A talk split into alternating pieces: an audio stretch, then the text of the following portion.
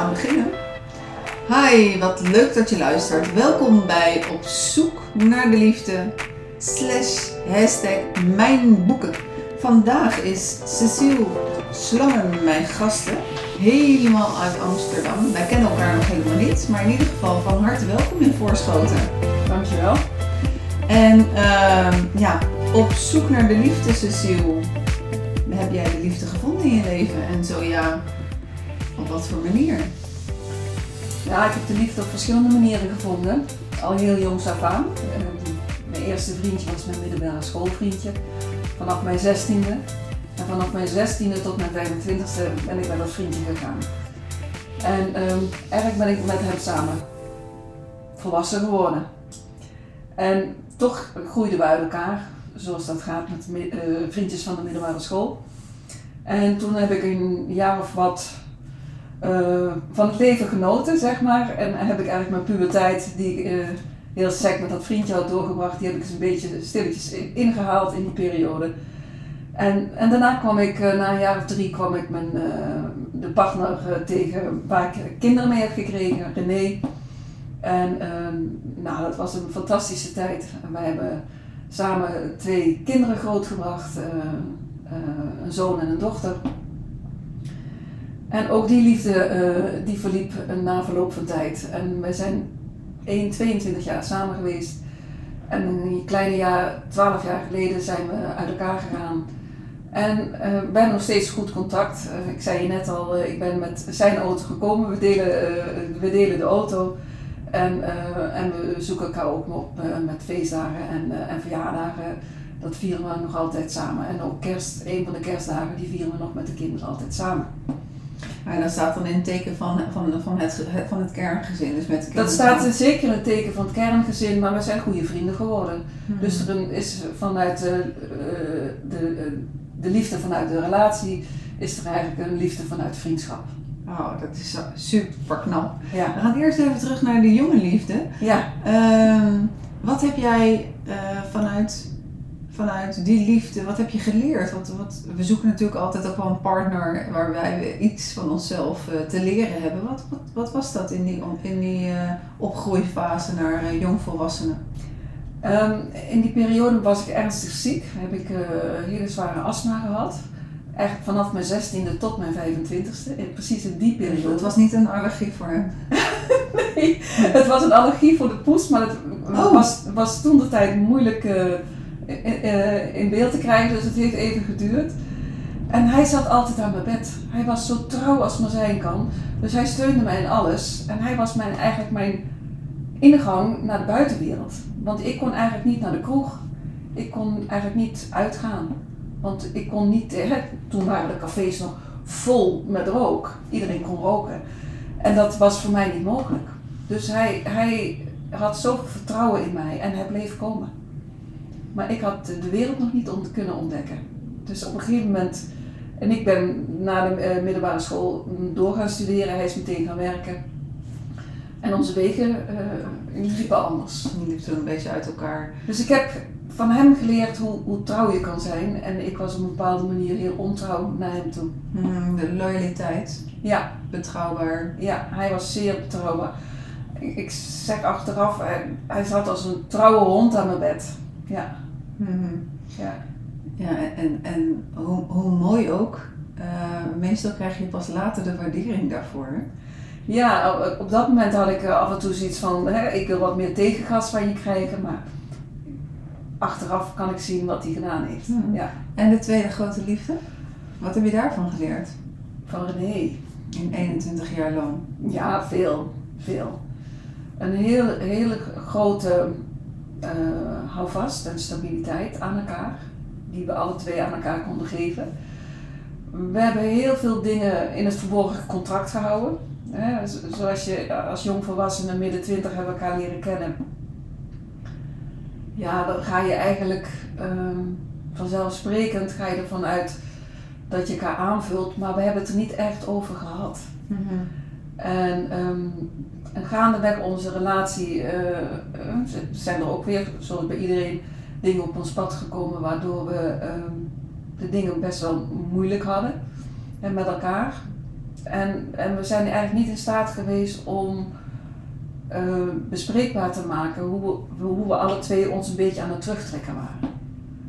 En ehm, dat heeft geleid uiteindelijk tot een, tot een, een breuk, een scheiding. En dat ehm, was toen de kinderen 11 en 14 jaar oud waren, dus dat was ook nog midden in de puberteit van de kinderen. Dus dat was geen gemakkelijke tijd. En maar wat ik van hem geleerd heb is die stabiliteit, die betrouwbaarheid. Mhm. Enorm. Want die toont hij nog steeds. Die toont hij nog steeds en die tonen we ook naar elkaar toe. Dus in die zin kunnen we eigenlijk altijd op elkaar eh, bouwen. Mhm. Ja. Dus dat is toch ook wel iets wat jij waardeert in een man. Want beide mannen die hadden dat. Hè? Dus die... Ja, die, die, en het grappige is, beide mannen hadden dat. En bij beide mannen miste ik ook een beetje de uitdaging en het spannende en het eh, buiten de lijntjes kleuren. Mhm. Dus, dus ik zocht de stabiliteit, terwijl ik ook heel graag eh, wat meer spanning wilde. Mhm. En dat heb ik eigenlijk in die, in die tussenperiode tussen die, die jeugdliefde van de middelbare school en René, in die tussenperiode heb ik dat eh, volledig uitgeleefd.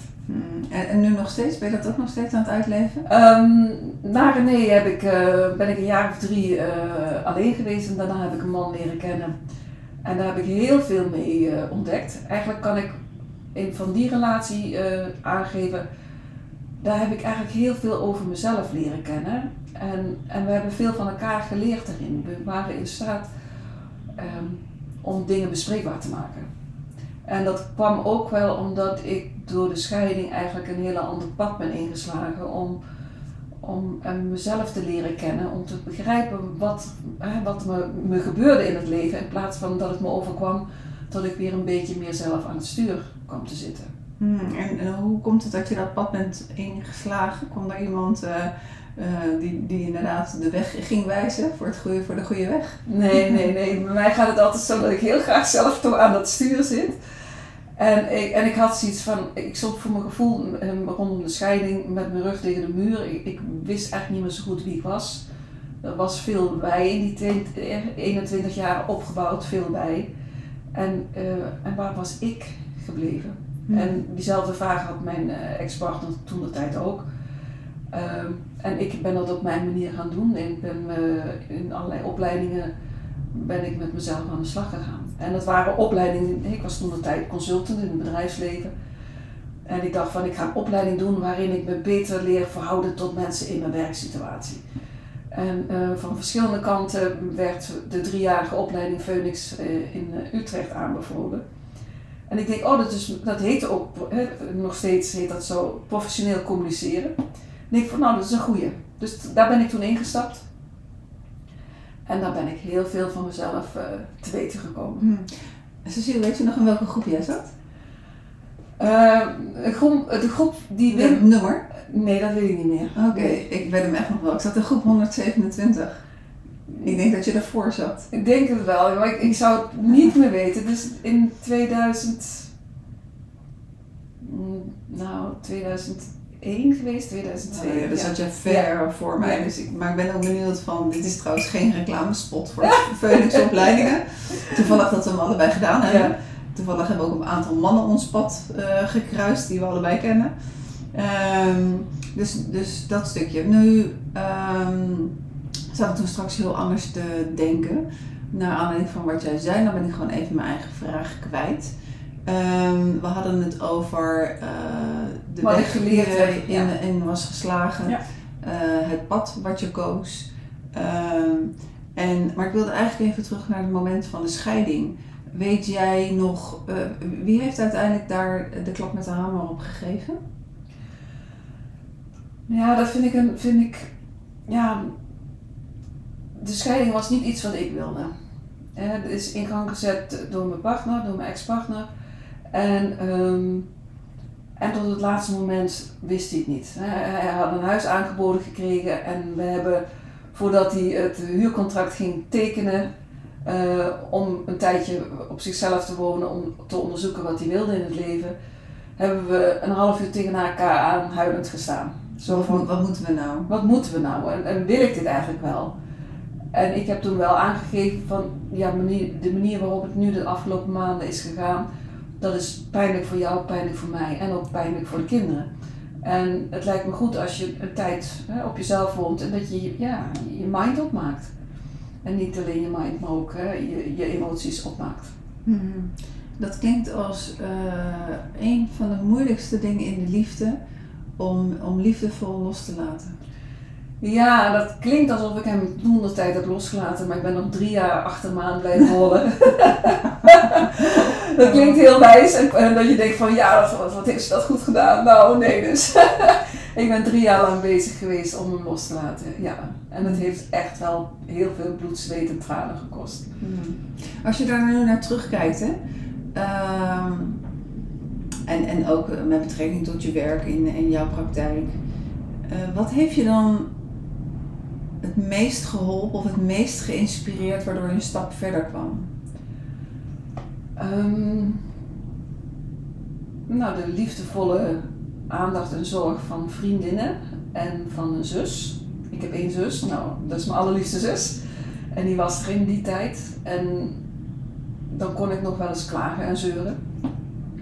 Van wat er nou weer allemaal was gebeurd. En dan zei ze van, uh, had ze op een gegeven moment had ze een slimme afspraak met mij. Dan zei ze van, uh, als je me belt mag je 10 minuten klagen en zeuren.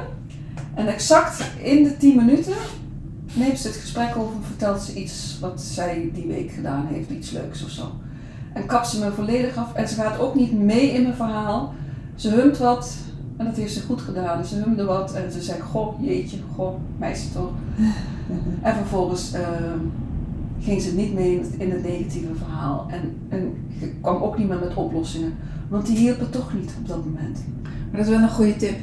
Ja, in, in die verse podcast, ook die ik uh, al gemaakt heb, dan is het inderdaad altijd uh, wat er uh, wat de beste tips zijn van zorg voor een aantal uh, verstandige, goede mensen om je heen. Ja.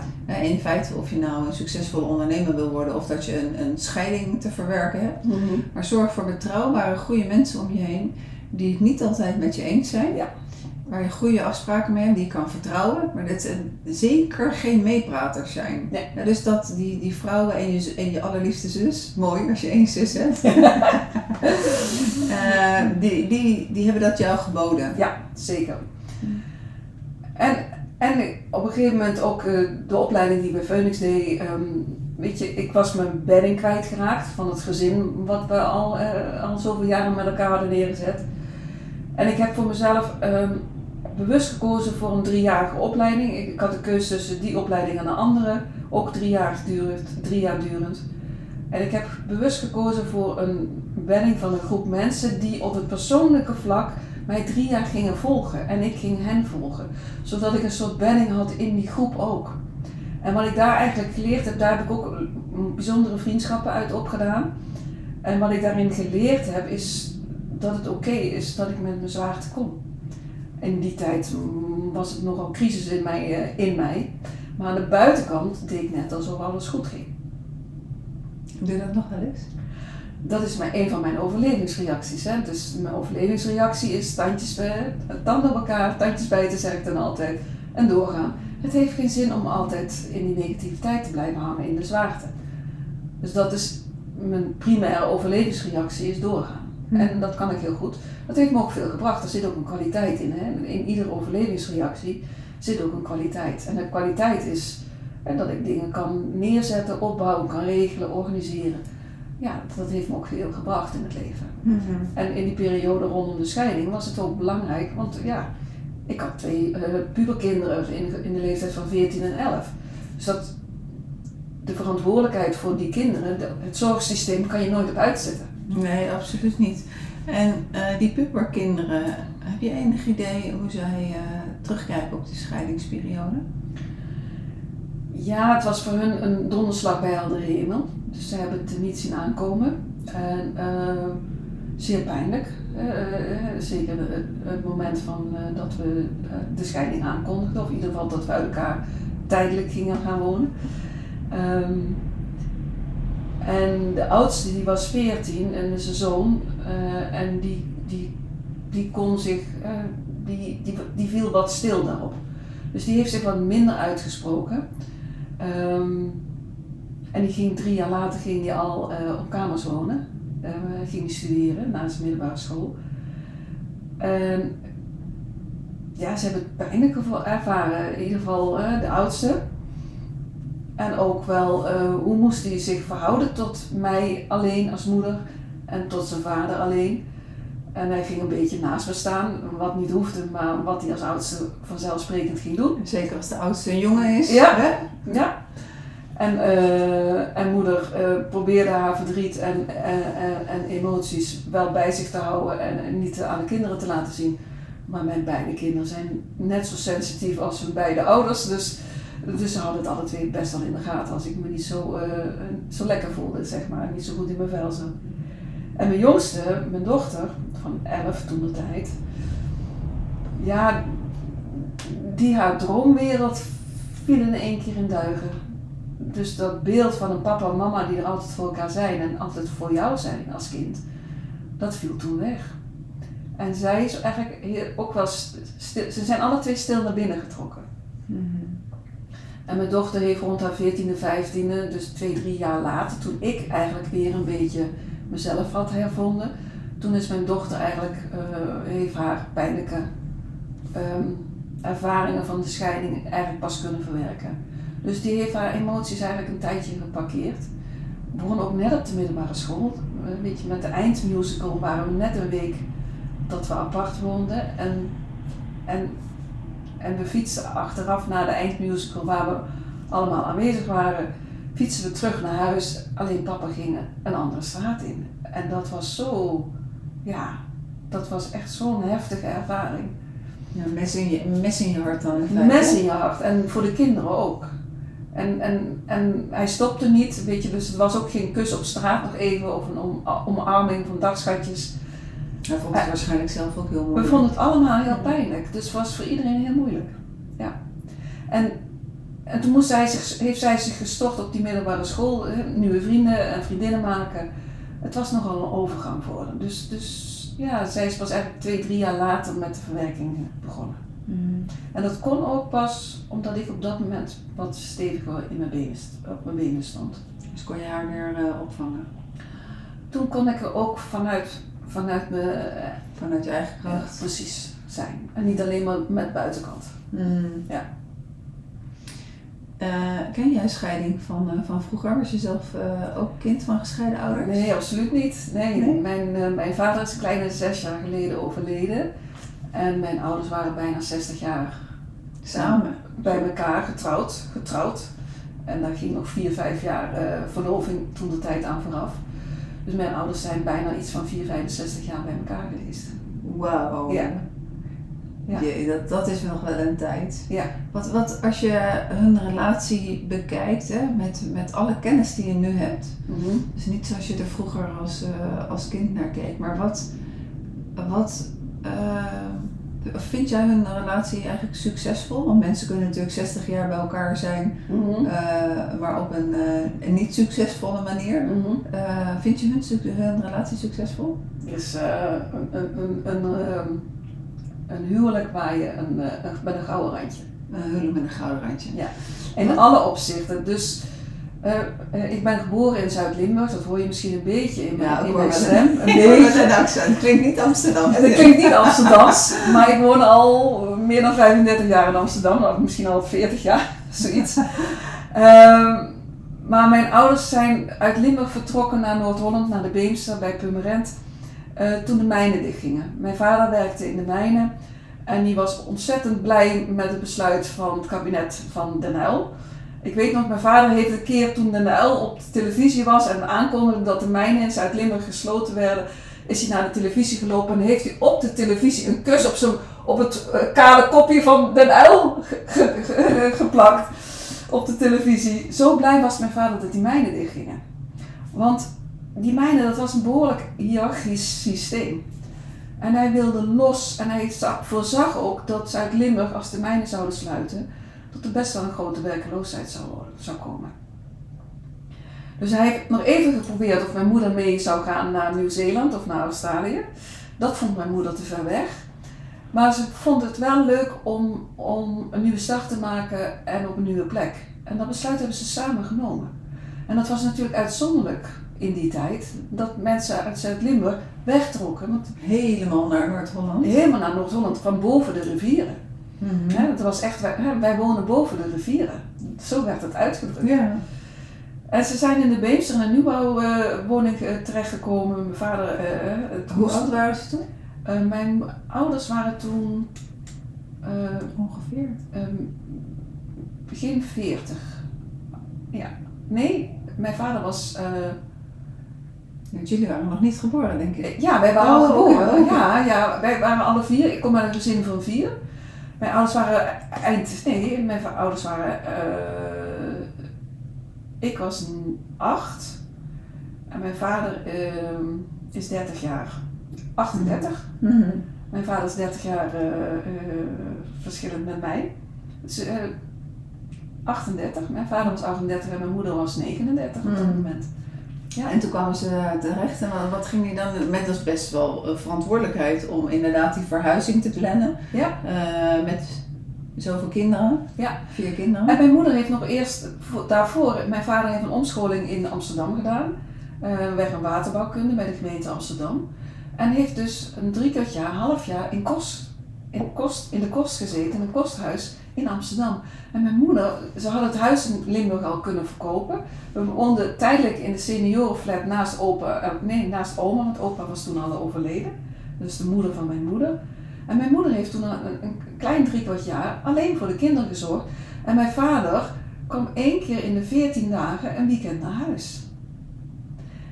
En in je eentje voor vier kinderen zorgen in die leeftijd, hè, tussen de eh 6 en 11, 12 jaar, naar de, de lagere schoolleeftijd, dat was best wel pittig. Maar dat hebben ze gedaan omdat ze die keuze hadden gemaakt voor die nieuwe toekomst. En mijn ouders hebben heel veel altijd afgestemd. En, en die kinderen stonden centraal wel, de gezins-BV stond wel in hun relatie centraal. Maar ze hebben dat ook heel liefdevol gedaan, ook met elkaar. Ze konden elkaar ook echt steunen daarin. Mhm. Eh, dus het, ik, ik hoor je zeggen ehm, dat een van hun succesfactoren in feite is eh, dat ze beslissingen namen en daar met elkaar ook helemaal voor gingen. Ja. Met de kinderen centraal. Ja, ja.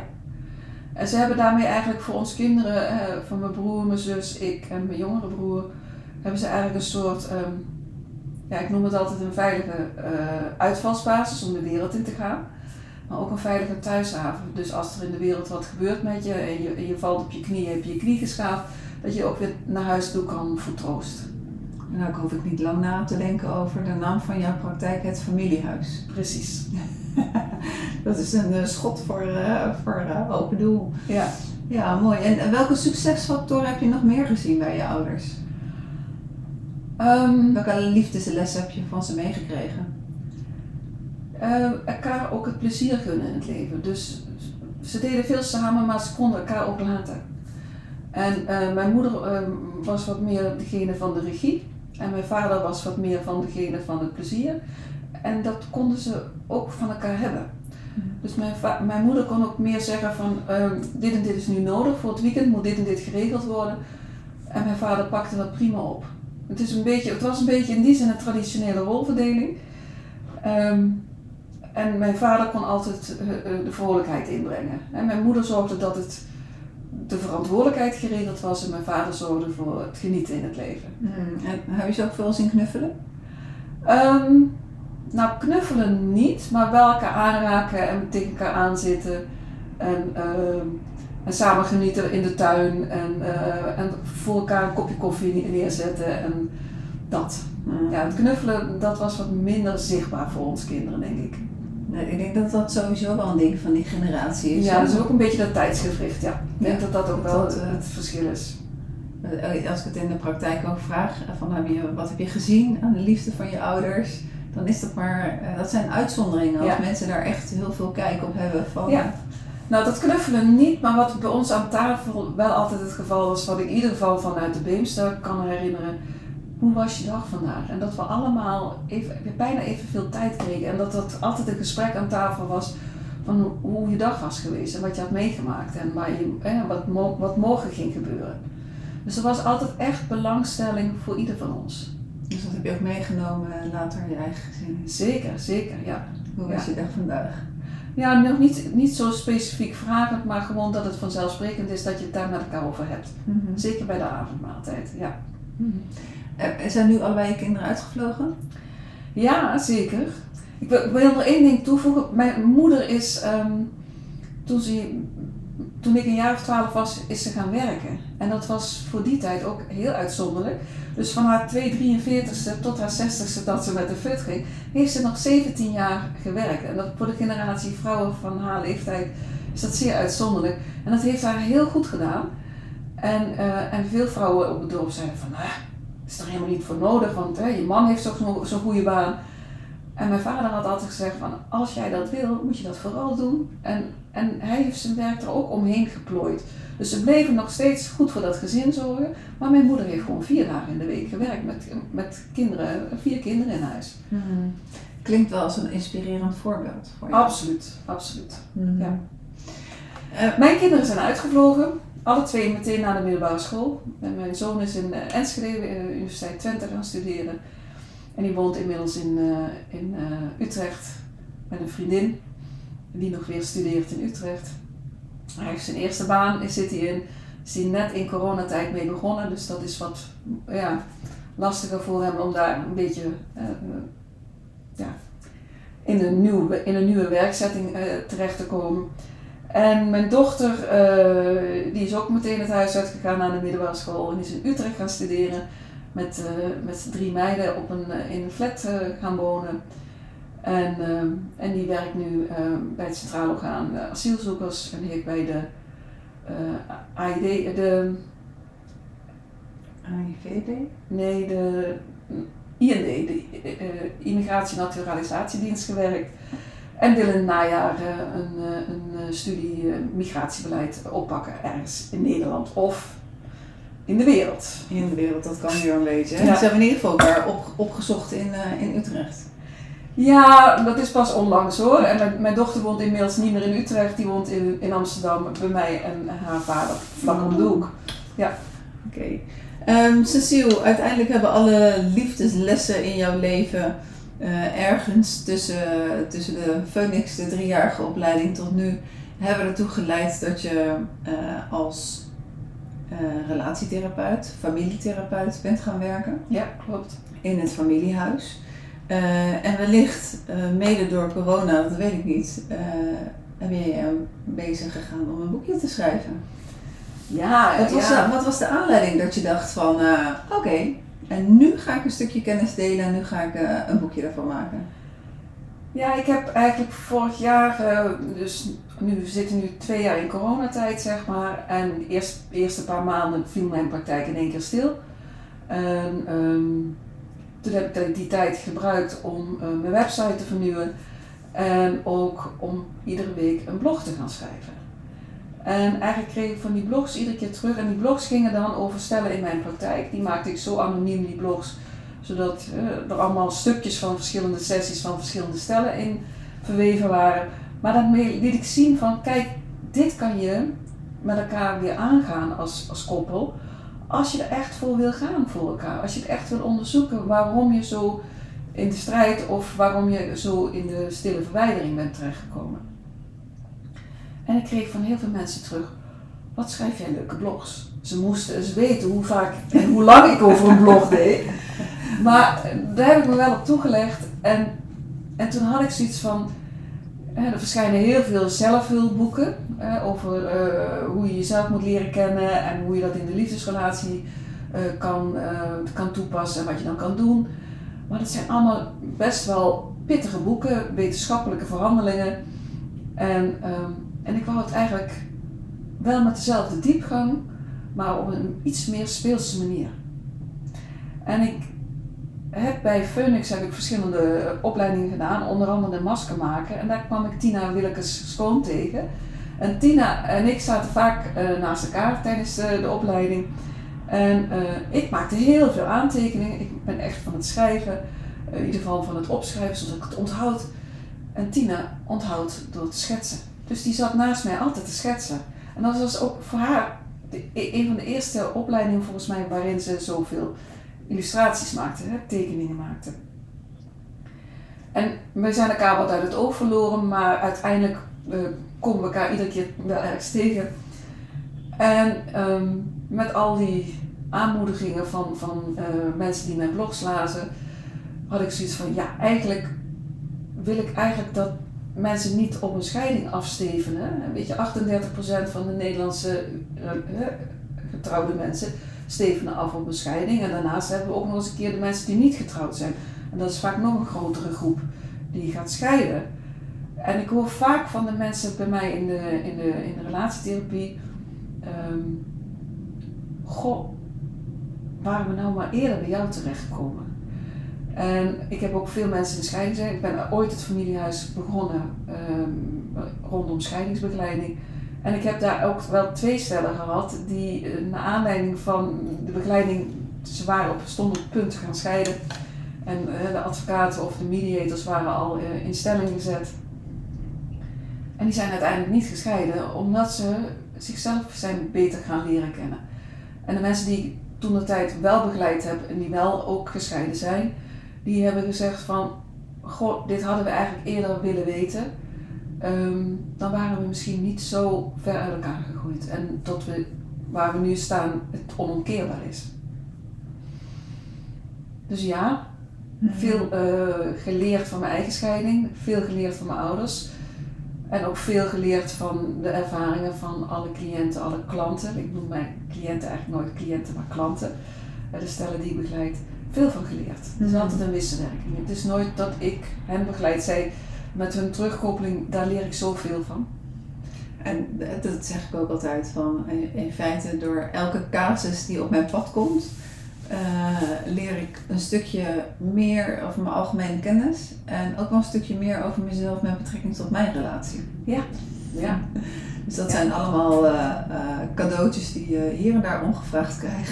Ja.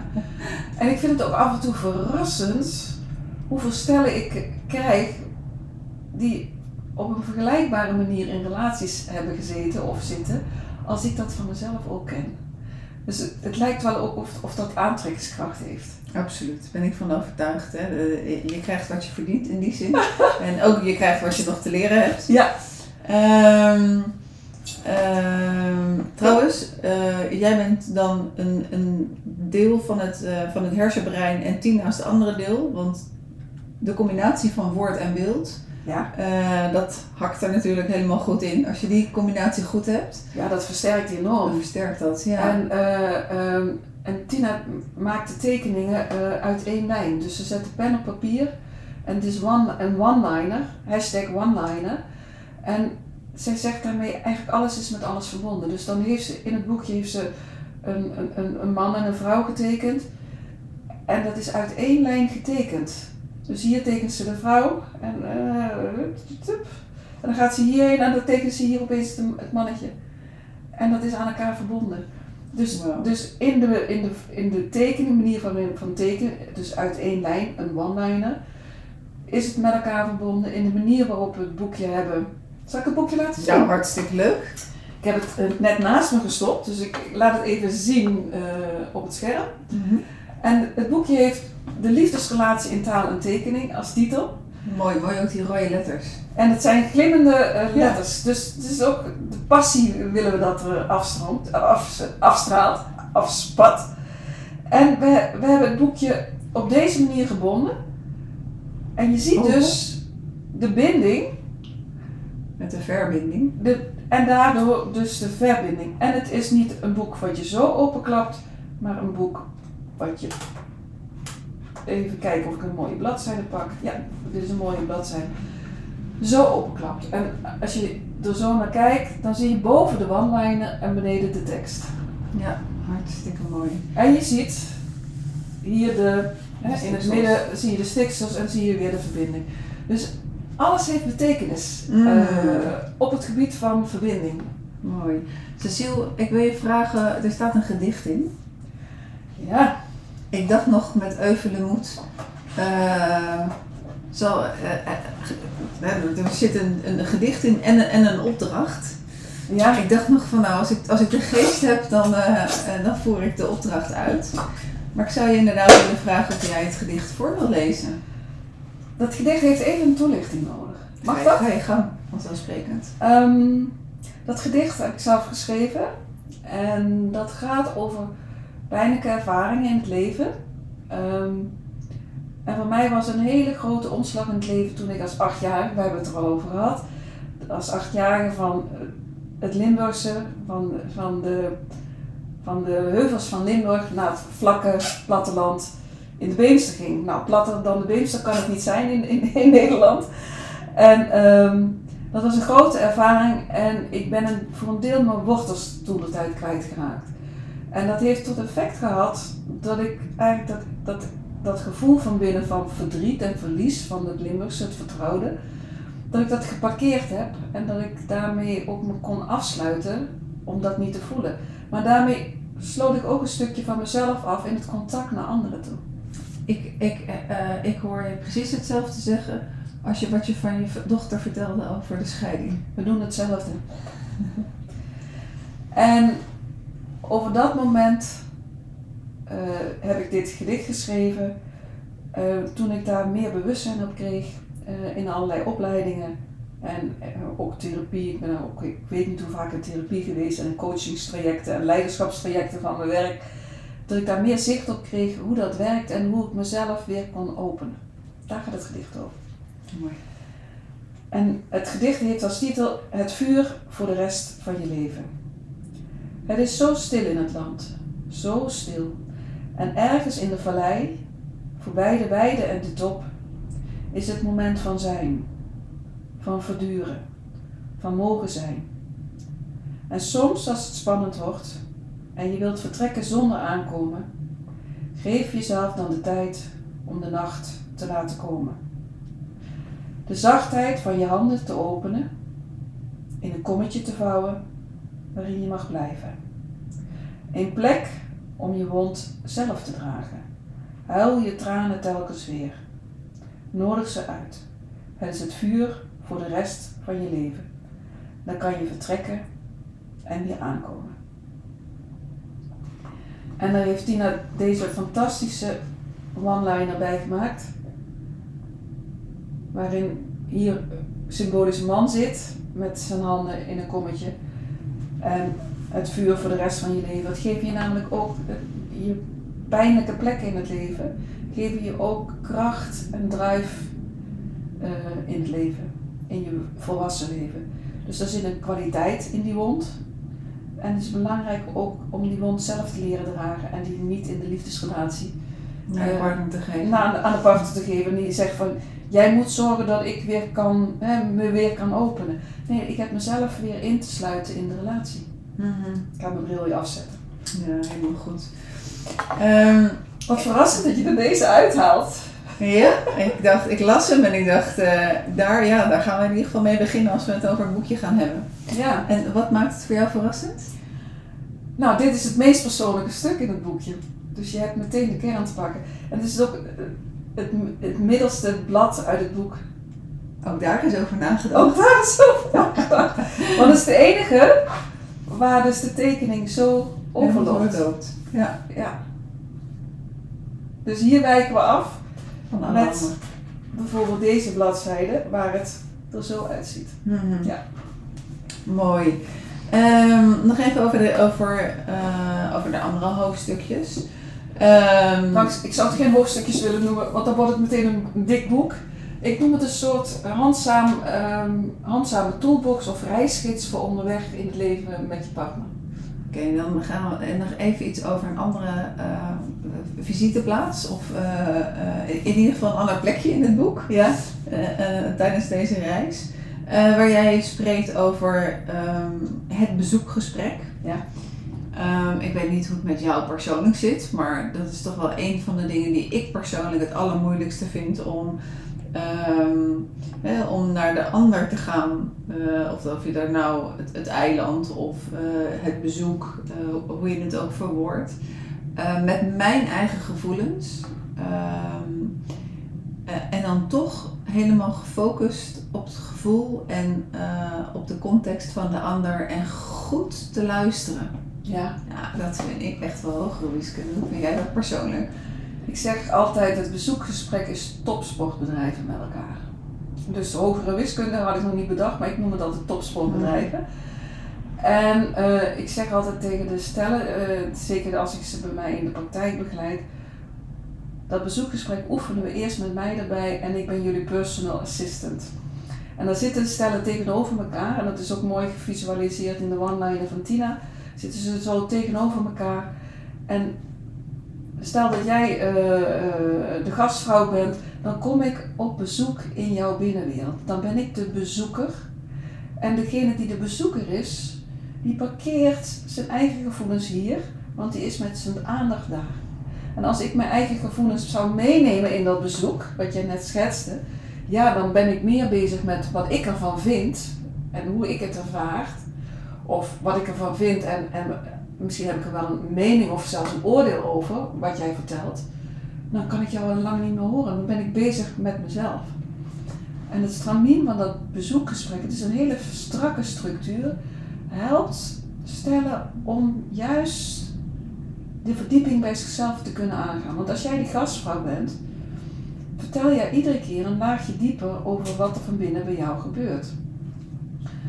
De meeste stellen gebruiken bijvoorbeeld in het hier en nu. Gistermiddag tijdens de lunch, ik was je aan het vertellen over mijn werk, dat belangrijke project. En je bent de hele tijd op je telefoon aan het kijken. En ik heb het idee dat je helemaal niet naar me luistert, dat je niet, er geen aandacht voor hebt. En op het laatst zeg ik van, nou, uh, ik zal je nog eens een keer wat vertellen over mijn werk. Dus ik reageer kribbig. En die ander heeft zoiets wat is er aan de hand? Wat is er aan de hand? Uh, heb ik iets gewist?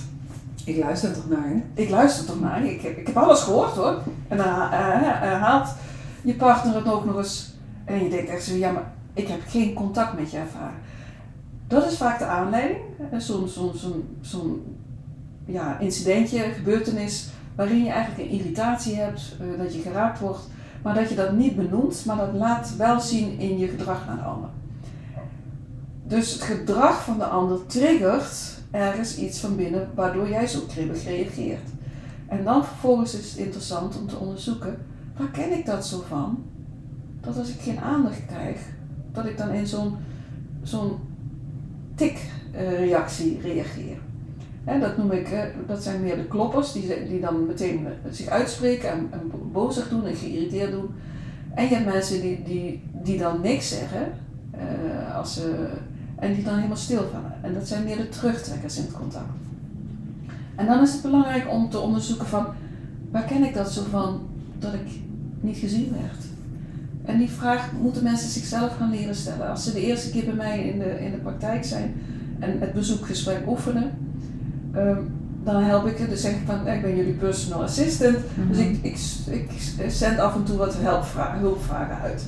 Dus dan zeg ik van, god, waar ken je deze emotie van uit je eigen geschiedenis? En ik heb geleerd om dat geschiedenis te noemen en niet uit je eigen kindertijd, want sommige mensen worden daar een beetje allergisch van moet nou weer langs die eigen kindertijd. Alles komt ook uit de, uit de kindertijd. Maar het helpt enorm.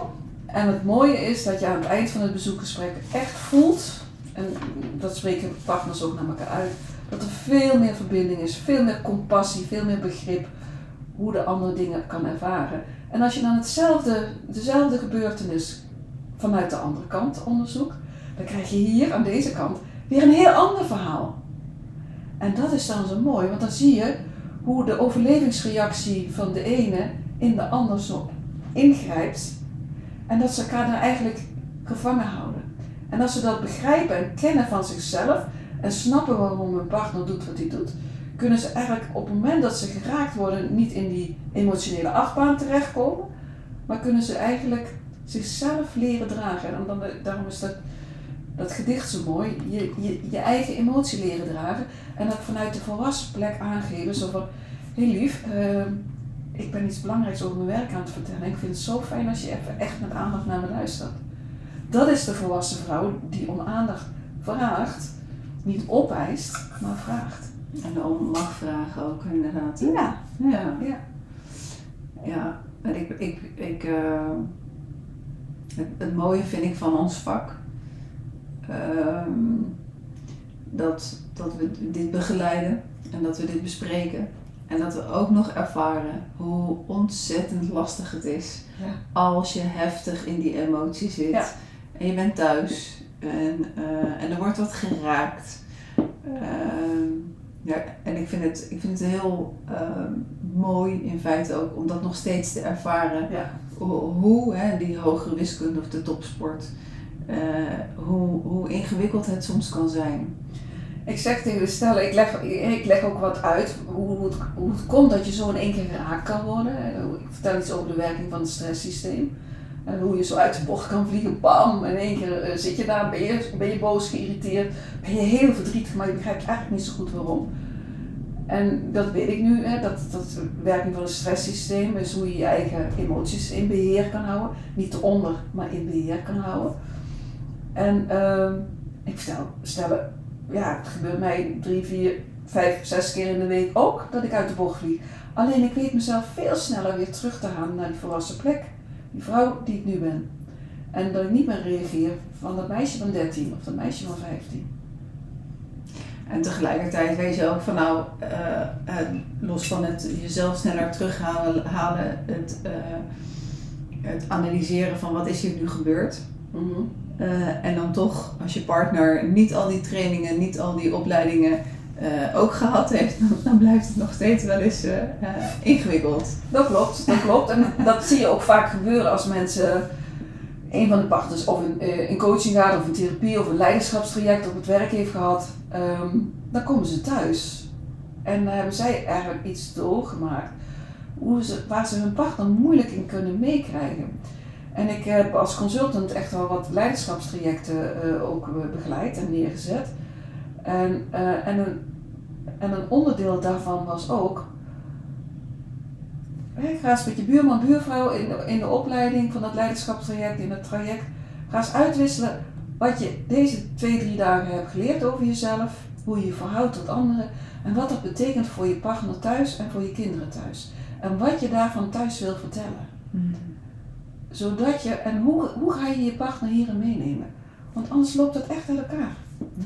Ik, weet- ik weet bij Phoenix, ik heb hem gehad van Sander en, eh en Corny. Sander zei altijd, vergeet niet als je vanavond naar huis gaat, dat je partner in de rij heeft gestaan bij de Albert Heijn of bij de Jumbo. Ja, En dat totaal niet mee heeft gekregen wat jij, Ja. eh, waar jij doorheen bent gegaan. ja. En vervolgens kwam ik thuis en toen mijn partner zei eh, regelmatig, hoe was het nou met je cursusje? En dan was ik gewoon toch, toch wel, eh, moest ik heel veel moeite doen eh, om daar doorheen te gaan. Want ik Ja. voelde me wel aangevallen van Ja. eh, die driejarige opleiding, dat dat eh, een cursusje werd genoemd. genoemd werd. Ja. En toen dacht ik, ja inderdaad, jij, hebt er- jij bij de, het, met liefde was eten klaargemaakt, gemaakt, daar helemaal niks ten nadele over. Maar het was wel eventjes, ehm, ja, je, je, je zit dan in, in totaal andere levens. Ja, ik, dat zeg ik ook altijd als, als stellen bij mij in de praktijk komen. Ik Zeg van, ja, dan zegt, eh, zegt de een of de andere partner van... Nou Cecile, als je nou wat meer met hem of met haar aan de slag gaat, dan komt het Dat tussen ons, goed. komt het tussen ons wel goed. En dan zeg ik van, ja, het zou zonde zijn als jij in individuele therapie gaat en dat jij gaat stilvallen. Want het gaat niet over dat jij dit stuk nog niet bij jezelf verkend hebt.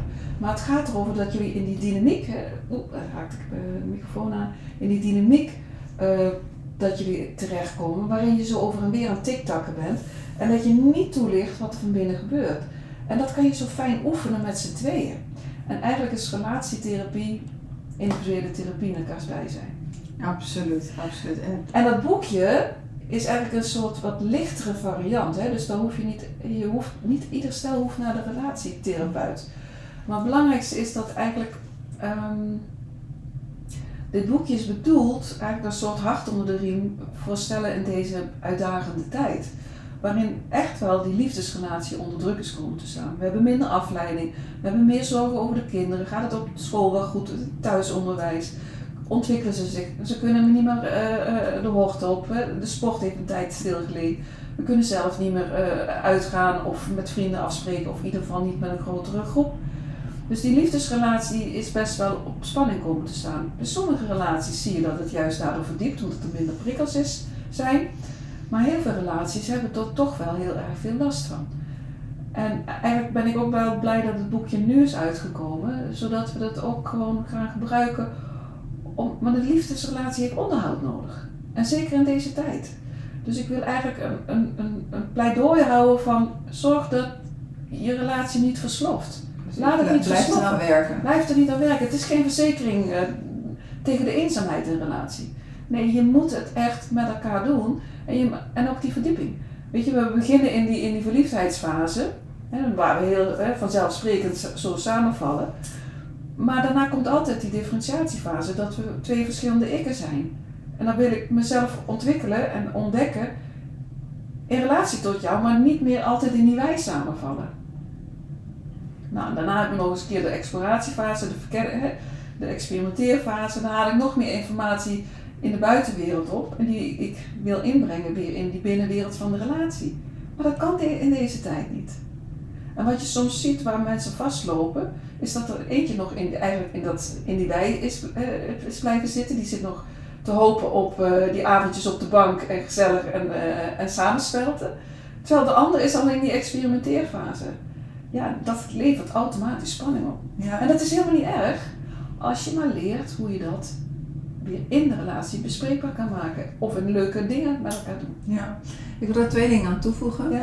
Eh, het eerste is eh, als je eh, een, een eerste relatie, een tweede relatie of een derde relatie, je gaat altijd weer in combinatie met een nieuwe partner, ga je die fases door. Ja, en sneller.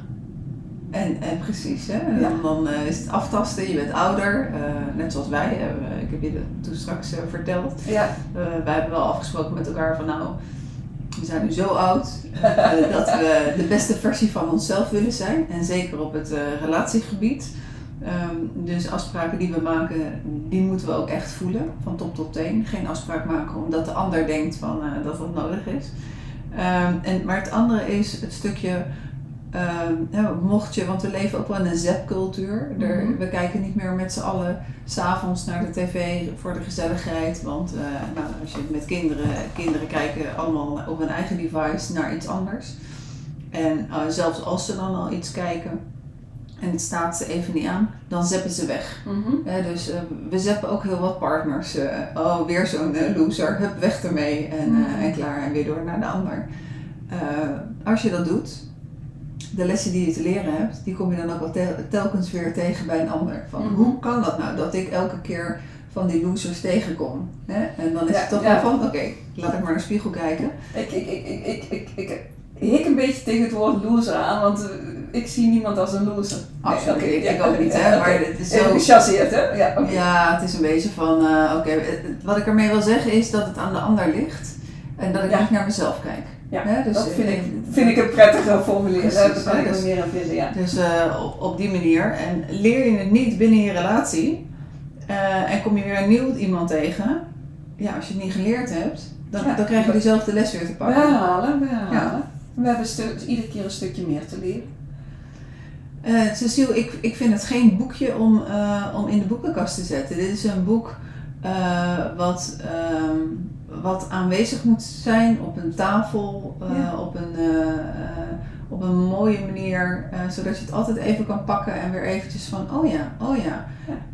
Ik weet niet hoe dat met jou is, maar ik heb zelf altijd, als ik een boek lees en ik herlees het, ehm, dan lees ik toch wel weer wat andere dingen met Ja. nadruk. Hè? Dus op, op de tafel, op de eettafel, op de salontafel zou je zo'n mandje moeten hebben Ja. met een paar van die mooie Ja. boeken die een soort van, ja nu ben ik niet gelovig, maar eh, ik heb hier ook wel boeken in de kast eh, waarvan ik denk van nou, die zou, er, die zou je elke keer gewoon weer moeten kunnen herlezen. En daar moet dit boekje zeker ook bij. Maar dat, zo, eh, dat heb je waarschijnlijk Nou. niet van tevoren bedacht. Ja, dat hebben we absoluut van tevoren bedacht. Want het, het, kan namelijk ook open blijven liggen. Ook nog. En als het een beetje, hè, dit is echt een nieuw exemplaar, maar als het zo open ligt, kan je het zo open laten liggen. En hier staat dan de oefening. En het boekje bevat metaforen over de liefde, inzichten over hoe de liefdesrelatie werken, de dynamiek in de liefdesrelatie en dus die oefeningen. Mhm. En dit is er eentje van de oefeningen en, eh, en je legt het zo open op, op, op tafel.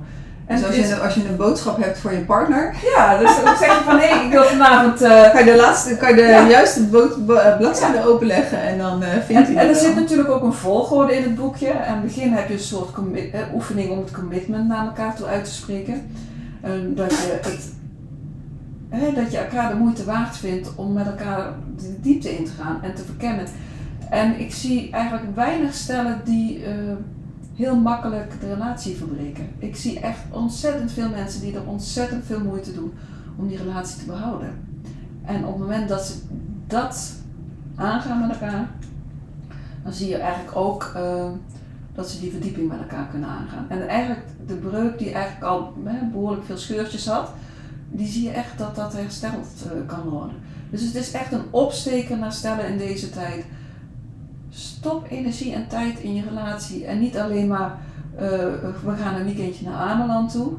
Want dat weekendje Ameland, dat, als dat niet ook eh, ja, die, die verbinding die je in- op Ameland had, niet ook in het dagelijks leven terugkomt, dan is dat een doekje voor het bloeden. En Cecile, wat is voor jou de definitie van liefde? Ja, dat is een mooie, een mooie vraag. Ehm, met alles er kunnen zijn. Met alles van de ander er kunnen zijn. En elkaar iedere keer opnieuw ontmoeten. Op de grens. Mhm. En wat bedoel je voor, met op de grens? Dat is misschien niet voor iedereen even duidelijk. dat ik niet ga vertellen aan jou wat jij moet doen of laten en dat jij dat ook niet naar mij toe zegt. Of dat je zegt van, ehm, eh, kan je wat zachter praten? Dat je, dus als ik ergens enthousiast over ben of eh, opgewonden van ben of gefrustreerd van ben en mijn stem verhef, dat ik dan niet een boodschap krijg dat ik zachter moet praten, maar dat je me even neemt zoals ik ben op zo'n moment. Mhm. En als je, als je mij een aanwijzing gaat geven hoe ik moet zijn, dan ga je over mijn grens heen. Dan ga je vertellen hoe ik moet zijn. Terwijl op dat moment heb ik dat blijkbaar nodig. Mhm. Helder. Cecile, we gaan naar, eh, naar de afronding toe. Gezien, eh, gezien de tijd en eh, de spanningsboog. Ehm, op wel, welke vraag heb ik niet gesteld en zou je toch nog antwoord willen geven? Ehm, ik zou het ook vooral jongeren, jonge stellen gunnen, deze kennis. Ik heb van het weekend het boekje gelanceerd in, in kleine kring, in familiekring. Ten eerste aan mijn moeder van 92 en aan mijn zoon van, van 27 en mijn dochter van 23, die daar alle twee waren met hun vriend en vriendin. En ehm, zij hebben nu al zoveel meer kennis over hoe liefdesdynamiek werkt dan dat ik op die leeftijd had. Dus ik zou het eigenlijk heel veel stellen gunnen, eh, jonge stellen, om, om weten te hebben van hoe de liefdesrelatie werkt. En dat hebben ze natuurlijk wel uit de ervaring. We hebben allemaal onze eigen fouten te maken in het leven en die ervaringen op te doen. Ja, Valentijnsdag komt eraan. Ehm, in plaats van dat we eh, zoetsappig elkaar hartjes en, en, en, en, kaartjes sturen, geef elkaar echt een cadeau. Wat echt betekenis heeft voor jullie relatie. Mhm. Dat is een mooie. En sowieso is het mooi. ehm, ik zie wel heel veel jonge, jongere koppels ehm, toch ook wel vechten van. Er wordt zoveel van ze verwacht van de buitenwereld. Ja. Hoe gaan we dit doen met z'n tweeën? Ehm, in de tijd van nu met zoveel uit- uitdagingen ook. Ehm, ik wil je bedanken voor, eh, om hier te zijn, om je verhaal te delen. Yes. Het is toch een heel persoonlijk verhaal. Mhm. Eh, en het mooie boekje. Mhm. Eh, waar, hoe, hoe, kunnen we, hoe kan die besteld worden? Ehm, heel graag op mijn, op mijn website www.praktijkhetfamiliehuis.nl en daar staat ergens in het hoofdmenu boek. En als je daarop klikt kan je het bestellen. Dan heb ik eh, in ieder geval de kosten eruit, want een boek, eh, daar verdien je eigenlijk niks aan, zeg ik altijd maar. Eh, maar je kan het straks ook bij bol.com bestellen. En ik heb het bij een aantal boekhandels in Amsterdam, bij mij in de buurt, mag ik het in, in de boekhandel neerleggen. Verkopen zij het voor mij. Maar je zal het niet in de, in de Bruna winkel vinden, maar bij bol.com uh, of bij mijn website. Oké. En uh, op je website is het in ieder geval al vanaf wanneer? Vanaf nu al? Hij is al te koop, want in de voorverkoop, want hij is van afgelopen zaterdag uh, is die gelanceerd, het boekje. En ehm, ik heb er al meer dan 95 verkocht in de voorverkoop. Nou, dat is hartstikke mooi. Uh, zondag, als je dus deze podcast beluistert, gelijk als die uh, gereleased wordt, dan ben je nog op tijd om hem te kopen voor je partner, in ieder geval voor, uh, voor, voor Valentijnsdag. Ja. ja dat, dat, zou helemaal mooi zijn. Ja, of het is ook een hartstikke mooi cadeautje aan jezelf en aan elkaar. Mm -hmm. Nou, Cecile, dankjewel nogmaals. En voor de luisteraar, dit was een speciale editie. En het ging helemaal over de liefde en over de liefdesrelatie en het boekje van Cecile. En uh, over twee weken ben ik er weer met Op zoek naar de liefde. En we zitten nog in de serie Geen seks, wat nu? En uh, luister vooral naar alle afleveringen. En die zijn in ieder geval ook te beluisteren via www.youtubecoaching.nl slash podcast. Maar in ieder geval ook op Spotify, iTunes en Soundcloud en uh, te bekijken. Sommige mensen vinden dat echt leuker om, uh, om te kijken naar, naar een gesprek en gelijk, tegelijkertijd te luisteren. Mm -hmm. Op uh, mijn YouTube kanaal Annette Burgers. Tot ziens en bedankt voor het luisteren.